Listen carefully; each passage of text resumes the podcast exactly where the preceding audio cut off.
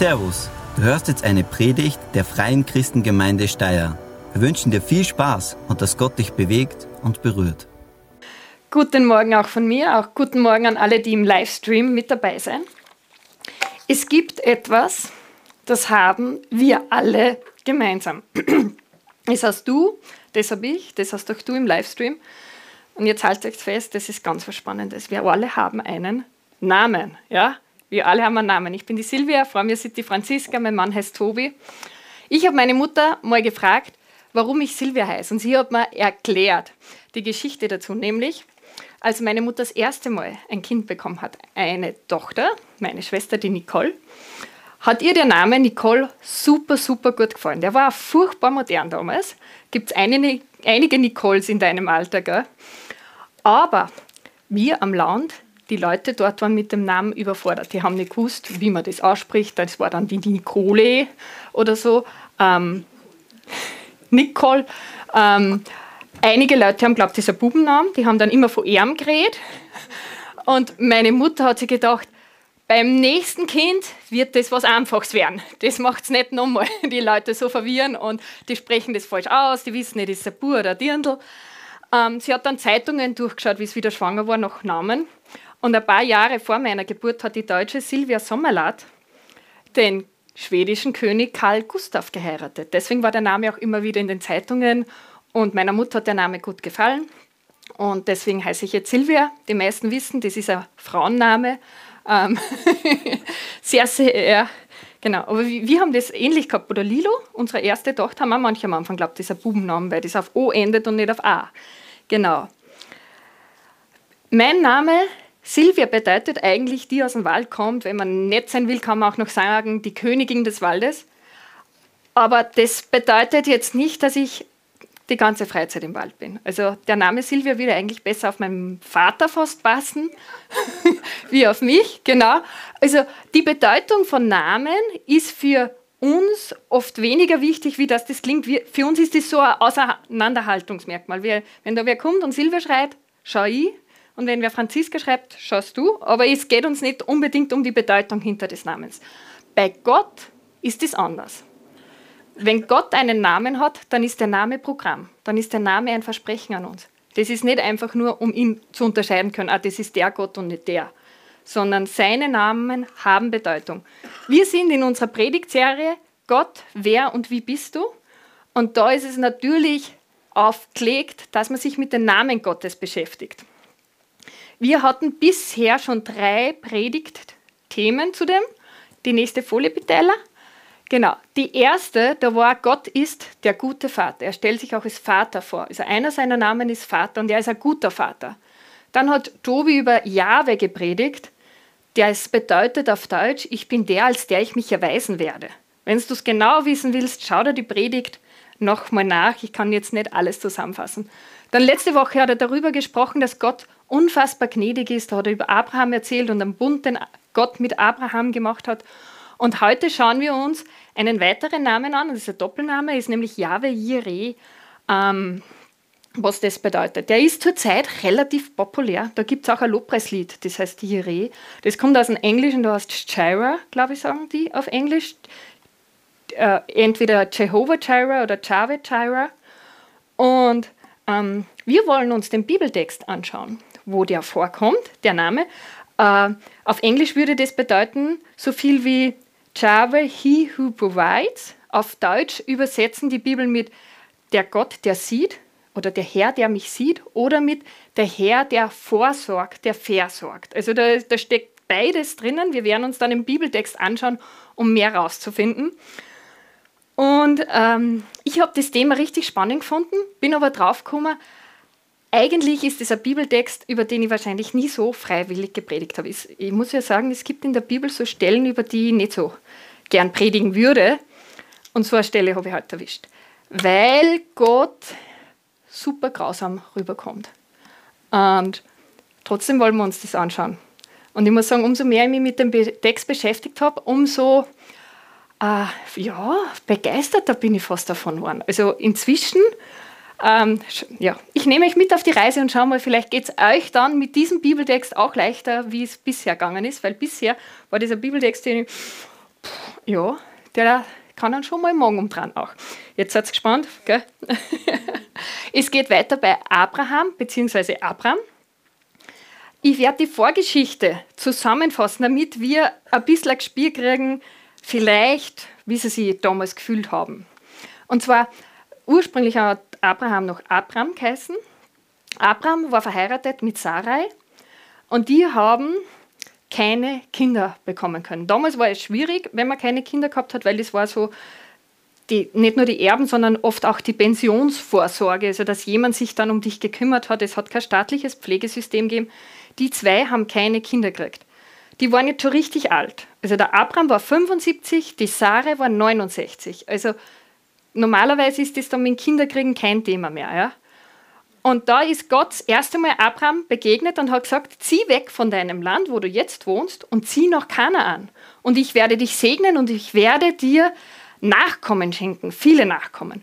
Und für mich ist das Verblüffende, das nächste, was in der Bibel steht, ist, und Abraham zog nach Kanaan. Also da ist ihm ein fremder Gott mehr oder weniger erschienen. Also sein Vater hat jetzt nicht diesen Gott verehrt, er ist 75, also in einem Alter, wo wir heute sagen würden, am alten Baum verpflanzt man nicht mehr.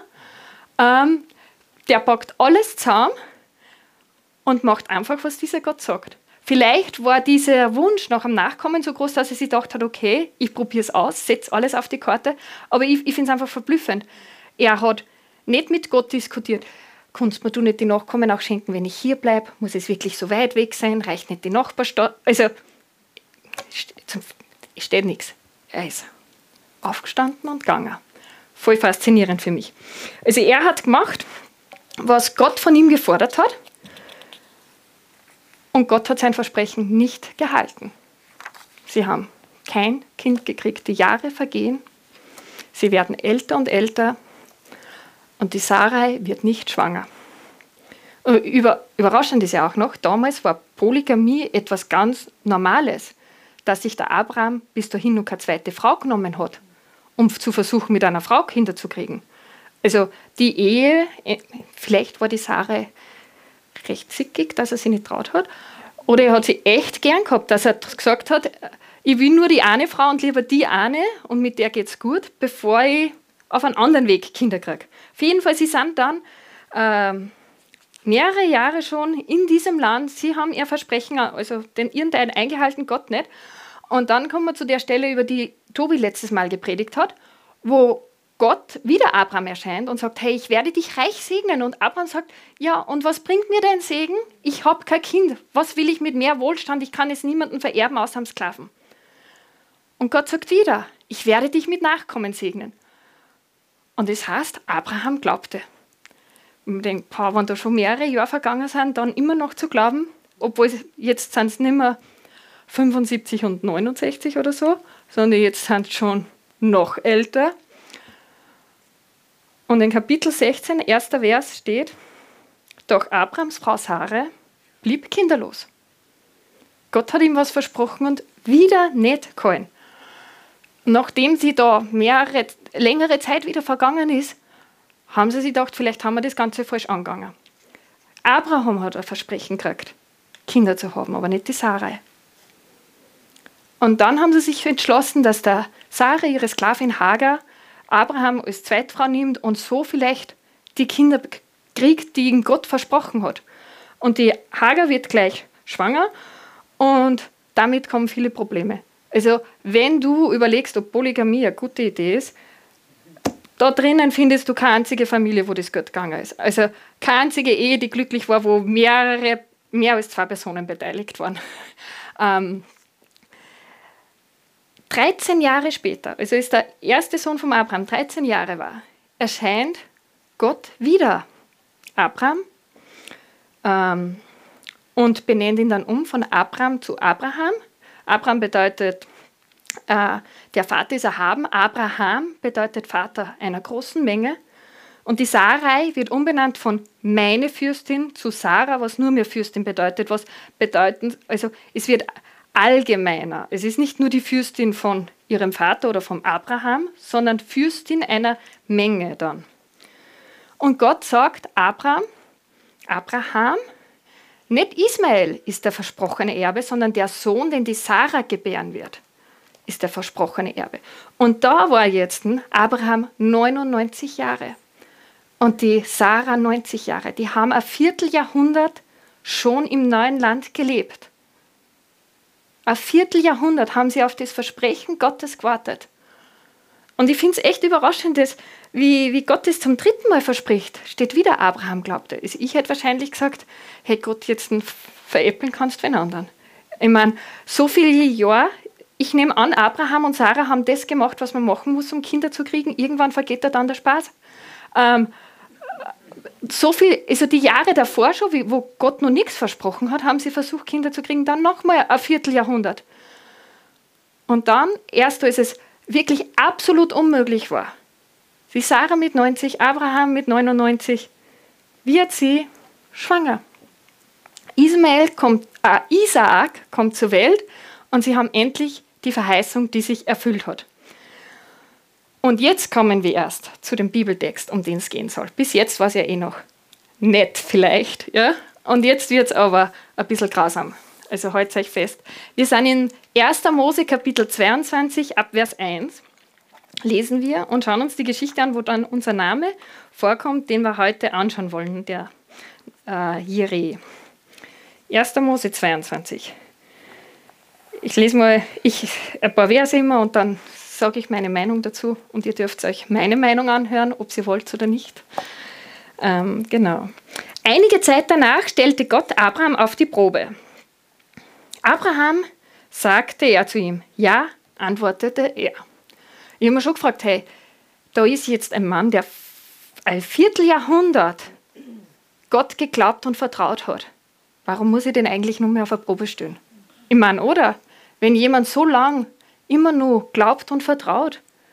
Und trotzdem stellt Gott ihn noch mehr auf die Probe.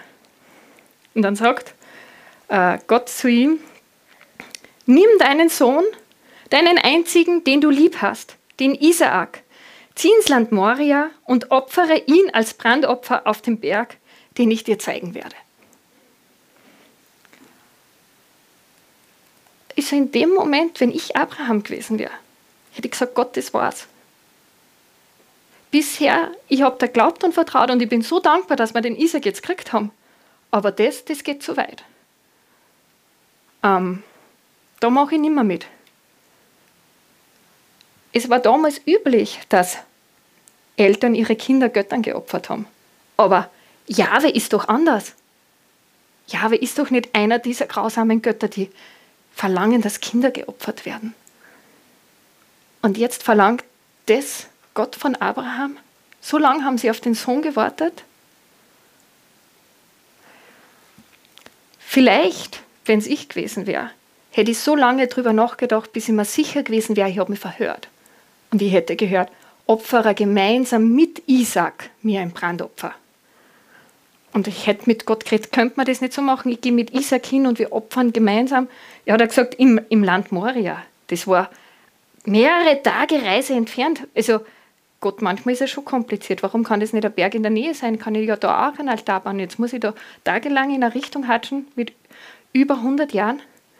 Dann in so ein Opfer. Nein. Also manche Bibeltexte lassen uns mit Unverständnis eigentlich zurück. Ja? Es heißt weiter, am nächsten Morgen stand Abraham früh auf, er spaltete Holz für das Brandopfer und sattelte seinen Esel. Dann nahm er zwei seiner Leute und seinen Sohn Isaac und machte sich mit ihm auf den Weg zu dem Ort, den Gott ihm genannt hatte. Am nächsten Morgen, also ich wäre nicht am nächsten Morgen, also ich hätte mir da sicher, ich hätte mehr Zeit braucht. Und wir lesen da nichts, dass Abraham groß da diskutiert hat. Also wir wissen an anderen Stellen, dass er mit Gott diskutiert hat, aber wo es so um sein Gehorsam gegangen ist, Abraham steht auf und macht, was Gott. Also ich, ich bin fast schockiert über den Abraham. Wie kann man so gehorsam sein, wenn Gott sowas verlangt? Also echt. Ob Abraham diese Nacht wohl geschlafen hat, weil es steht früh auf, wahrscheinlich ist er die ganze Nacht wach gelegen. In Vers 4 steht dann, am dritten Tag erblickte er den Berg aus der Ferne. Also sie waren wahrscheinlich vier Tage oder so unterwegs. Und drei Tage da hast viel Zeit zum Nachdenken, wenn du gehst. Ich weiß nicht, ob er sich überlegt hat, wie er das der Sarah erklären soll, die so lange auf ihren kleinen Schnucki gewartet hat und der geht dann mit dem Papa los und kommt vielleicht nicht mehr zurück. Also, ich habe mir gedacht, wenn ich Abraham gewesen wäre, ich hätte wahrscheinlich sehr oft gebetet, Gott, ein Herzinfarkt war mir jetzt echt willkommen. Oder ein Schlaganfall. Also, ich bin über 100. Das ist mir deutlich die liebere Option wie das Opfere deinen Sohn. Also, echt Gott, wirklich. Vers 5. Da sagte er zu seinen Leuten, bleibt hier mit dem Esel, ich werde mit dem Jungen dort hinaufgehen, um anzubeten. Dann kommen wir wieder zurück. Und ich habe mich jahrelang jetzt schon gefragt, hat Abraham da einfach gelogen? Zu seinen Knechten hat er ihnen nicht sagen traut, was er vorhat. Wir kommen wieder zurück. Wir wissen aus anderen Stellen. Mit der Wahrheit, das war nicht unbedingt immer Abrahams Stärke. Also da ist die Bibel ehrlich, der hat da ein paar Mal nicht gesagt, dass seine Frau seine Frau ist, weil die war so schön, dass die auch mit über 75 immer noch jeder haben wollte. Ähm, ja, war so. also der ägyptische Pharao und der König Abimelech, beide haben die Sarah gesehen und wollten es vom Pflegeweg heiraten und die war alt. Also die muss eine Schönheit sondergleichen gewesen sein. Also echt spannend, wenn ich die mal im Himmel sehe. Ich bin echt gespannt, ganz ehrlich. Naja, eigentlich sind wir bei ganz was Tragischem. Ja? Ähm, er sagt, wir kommen dann wieder zurück. Im Neuen Testament, im Hebräerbrief, wird Abraham und sein Glaube erwähnt. Und da schreibt der Hebräerbriefschreiber folgendes.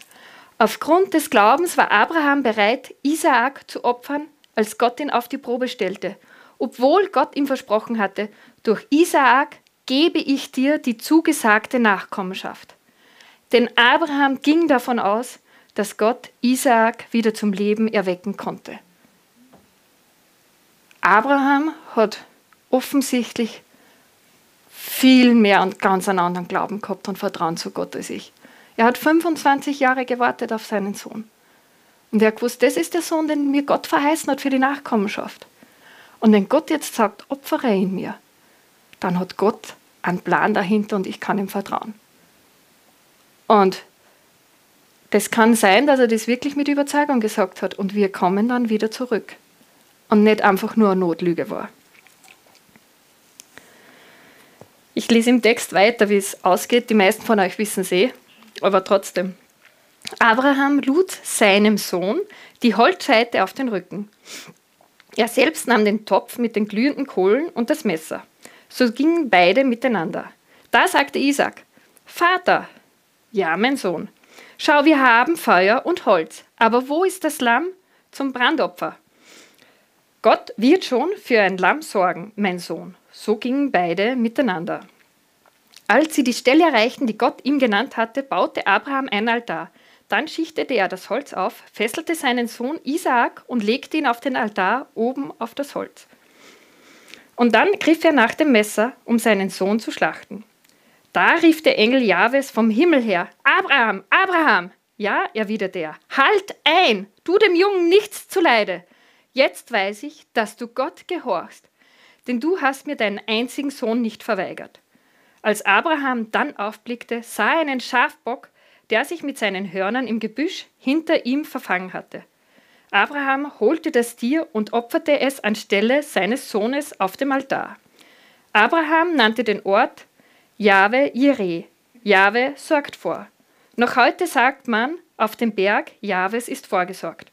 Noch einmal rief der Engel Jahwes Abraham vom Himmel herab zu. Ich schwöre bei mir selbst, sagt Jahwe, weil du das getan und mir deinen einzigen Sohn nicht verweigert hast, werde ich dich mit Segen überschütten und deine Nachkommen überaus zahlreich machen. So wie die Sterne am Himmel und die Sandkörner am Meer. Sie werden ihre Feinde besiegen und ihre Städte erobern. Und durch deine Nachkommen werden alle Völker der Erde gesegnet werden, weil du mir gehorcht hast. Abraham kehrte wieder zu seinen Leuten zurück und sie gingen miteinander nach Beersheba. Dort blieb Abraham wohnen brauche kurz ein Taschentuch.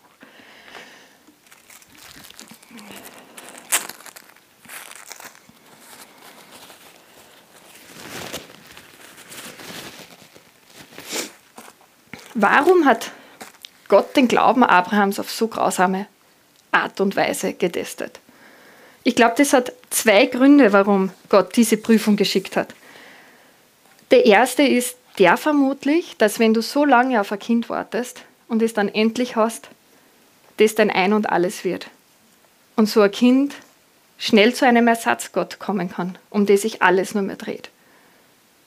Und Gott Abraham da auch zeigen wollte, ähm, deine Prioritäten, dein Kind ist kostbar und wertvoll, aber Priorität muss immer noch Gott haben. Und der zweite Grund, der ist, glaube ich, noch viel wichtiger und das ist, dass das Ganze eine prophetische Handlung war. Und das will ich euch jetzt erklären. Das Land Moria, die Bibelwissenschaftler sind sich einig, dass das, die Gegend rund um Jerusalem ist. Dass das Gebiet rund um Jerusalem wurde Moria genannt. Und Gott hat bewusst gesagt, geh nach Moria und opfere dort auf einem Berg deinen Sohn. Isaac hat das Holz selbst auf den Berg raufgetragen. Jahrhunderte später wird ein anderer Sohn auf einem Berg in Moria das Holz rauftragen, auf dem er geopfert werden muss. Geopfert werden wird, sich freiwillig opfern lässt.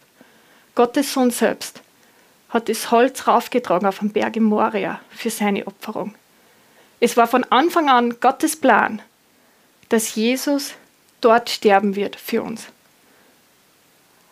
Isaak fragt den Abraham, wo ist das Lamm? Und Abraham sagt, Gott wird das Lamm bereitstellen. Im Bibeltext heißt aber dann, ein Witter, ein Schafbock hat sie verfangen, kein Lamm. Dieser Witter war nicht das Opfer, das Gott ausgewählt hat. Das Opfer, das Gott sich ausgewählt hat von Anfang an, war Jesus, der sich dann freiwillig geopfert hat. Gott selbst hat sich auf dem Berg im Moria geopfert. Und diese Geschichte, wo es uns im Morgen umdreht, die uns so grausam vorkommt, soll uns zeigen, was Gott eigentlich bereit war für uns zu geben. Und wenn der Abraham sagt, Jahwe Jireh, Gott sorgt vor, dann sorgt er in erster Linie vor, dass wir aus unserer Sünde befreit werden können, dass wir ein neues Leben beginnen können. Erst dann geht es auch um die anderen Dinge wie Finanzen, unsere Beziehungen, Familie, Partner. Aber in erster Linie hat vor Gott vorgesagt, dass unsere Schuld und unsere Sünde, die uns von Gott trennt, vom Leben selbst trennt, bezahlt wird und wir ewiges Leben wieder haben können.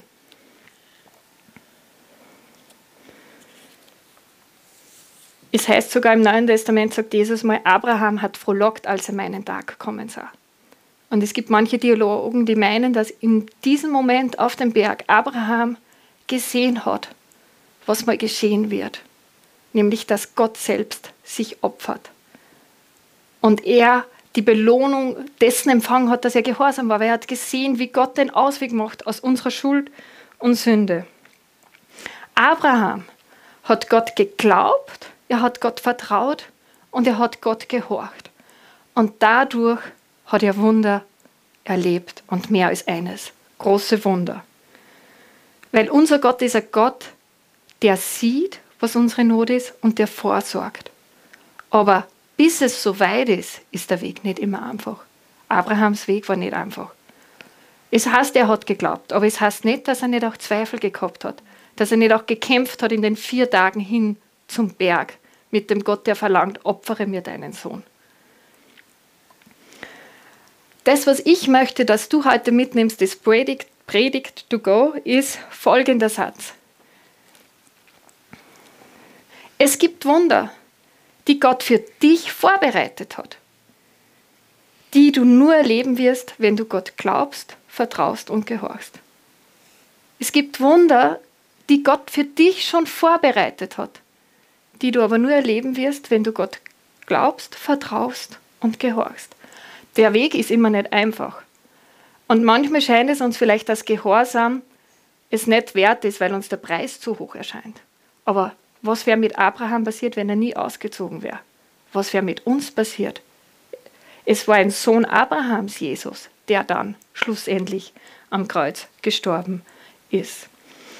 In unserer Kultur, in unserer Gesellschaft ist es heute äh, populär, würde ich fast sagen, dass ich das, was mir gut tut, das nehme ich Und das, was mir nicht gut tut, was nicht für mich passt, das lasse ich weg. Also wenn ich jetzt sage, ich bin Fan einer Musikgruppe, ich horche mir die Lieder an, die mir gefallen und die paar, die ich vielleicht nicht mag, die lasse ich einfach weg. Du kannst ein Fan von Jesus sein und nur auf das schauen, was du magst. Aber du kannst kein Nachfolger Jesus sein und dir nur Teile rauszupfen, die gerade für dich passen. Wenn du ein Nachfolger Jesus sein willst, dann bedeutet es, dass du ihm glaubst, vertraust und gehorchst. Auch wenn es vielleicht der Weg nicht einfach ist. Aber ich bin überzeugt, dass Gott einfach Wunder bereit hat. Aber manchmal ist der Weg dorthin nicht einfach. Wir haben einen Gott, der sich vorstellt, ist Jahwe Jireh, ist Gott, der vorsagt. Aber das werden wir eben nur erleben können, wenn wir uns auch entschließen, zu glauben, zu vertrauen und zu gehorchen. Wenn du in deinem Glauben anstehst, wenn du das Gefühl hast, ich weiß nicht, ich höre Gott nicht, ähm, Gott antwortet mir nicht, vielleicht ist das Problem, dass es einen Bereich gibt, wo du einfach Gott nicht vertraust und nicht gehorchst. Und Gott möchte, dass du da einfach dich entschließt, ihm zu vertrauen und zu sehen. Ganz, die erste Predigt war, er ist der gute Vater Gott. Er ist der gute Vater dem wir wirklich vertrauen können. Und wenn wir uns entscheiden, es in allen Bereichen unseres Lebens zu machen, dann wird sich der gute Vater auch als der Gott, der vorsorgt, erweisen. Es gibt Wunder, die Gott für dich vorbereitet hat, die du aber nur erleben wirst, wenn du dich entschließt, ihm zu glauben, zu vertrauen und zu gehorchen. Vor einiger Zeit haben Tobi und ich einen ganz lieben Freund von uns wieder getroffen. Ähm, und es war ganz spannend, ihn wiederzusehen, weil obwohl er so ein lieber Kerl ist, war er immer noch nicht verheiratet. Alle Freunde rundherum haben geheiratet, aber bei ihm nichts. Also er hat ab und zu mal eine Freundin vielleicht gehabt, aber ja, und man fragt sich, warum. Also bei manchen hat man vielleicht, denkt man sich, okay, ich kann verstehen, dass die nur allein sind, aber bei ihm. Und wie wir ihn da wieder getroffen haben, hat er uns mit strahlenden Augen von seiner Verlobten erzählt. Und er hat gesagt, ich, wir empfinden es beide so, ist Gottes Lohn für die Treue, dass wir jahrelang keinen Kompromiss geschlossen haben, wenn sich mögliche Partner ergeben haben, sondern dass wir gesagt haben, wir wollen einen Partner haben, der auch Gott als erste Priorität hat, mit dem ich gemeinsam in Gottes Reich wirklich auch dienen kann. Und dass sie sich jetzt noch gefunden haben, auf, er hat uns dann erzählt, wie sie sich gefunden haben, das ist einfach ein Wunder. Und das ist Gottes Lohn für das, dass sie gehorsam und treu waren. Auch wenn es vielleicht nicht einfach ist, wenn du siehst, all deine Freunde heiraten, die Kinder von denen werden älter und du bist immer noch allein und weißt nicht, wie es ausgeht. Aber er ist einfach jetzt, wie, wie er dann mit so strahlenden Augen erzählt hat, dass er nicht nur eine Frau gefunden hat, die, die Gott mit ihm gemeinsam dienen will, sondern wo alles rundherum an und so passt und du siehst die nachher zusammen, wie, wie verliebt sie sind, denkst du, hey, echt, Gott ist gut. Ähm, ja, Gott ist ein guter Vater, der sieht, was für Nöte wir haben und der auch vorsorgt. Und ich glaube, der einfach auch Gehorsam tatsächlich belohnt. Spätestens in der Ewigkeit und sehr, sehr, sehr häufig auch jetzt schon und hier. Es gibt Wunder, die Gott für dich vorbereitet hat, die du nur erleben wirst, wenn du ihm glaubst, vertraust und gehorchst. Nehmt euch das mit und wenn du wissen willst, was Gott von dir will, lese in der Bibel. In der Bibel findest du die Antworten auf alle großen Fragen des Lebens. Also wirklich, wenn ihr nicht in der Bibel lest, dann werdet ihr euch schwer tun, oft Gottes Willen zu wissen, weil die, die Predigt decken nicht alles ab. Aber in der Bibel, da erfasst schon so viel. Also ich möchte euch echt ermutigen, lest die Bibel, dann wisst ihr Gottes Willen. Und ich bin jetzt noch nicht am Ende meines Lebens, aber in der Mitte meines Lebens circa. Bisher, es hat sich immer gelohnt, Gott zu glauben, zu vertrauen und zu gehorchen. Ich bete noch.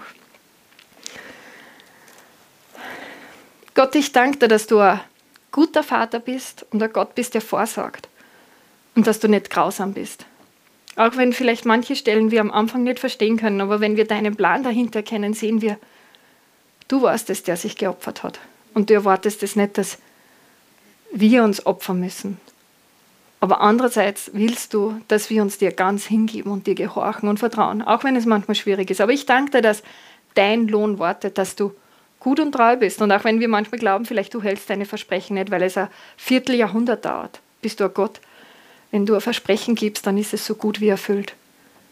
Und ich danke dir dafür, dass du uns so sehr liebst und dass du uns alles geben hast, deinen Sohn, und dass du uns jetzt verändern willst. Und ich danke, dass du jede einzelne Not siehst, die ah, da ist, und dass du auch darauf antworten wirst, weil du bist der gute Vater, du bist der Gott, der sieht und der Gott, der vorsagt. Und darauf dürfen wir uns verlassen, weil deine Namen sind Programm. Amen. Vielen Dank fürs Zuhören. Wir hoffen, dass dir diese Predigt weitergeholfen hat. Wenn du mehr über uns wissen willst oder Fragen an uns hast, besuche unseren Gottesdienst in Steyr und schau auf www.fcg-steyr.at vorbei. Wir freuen uns auf dich.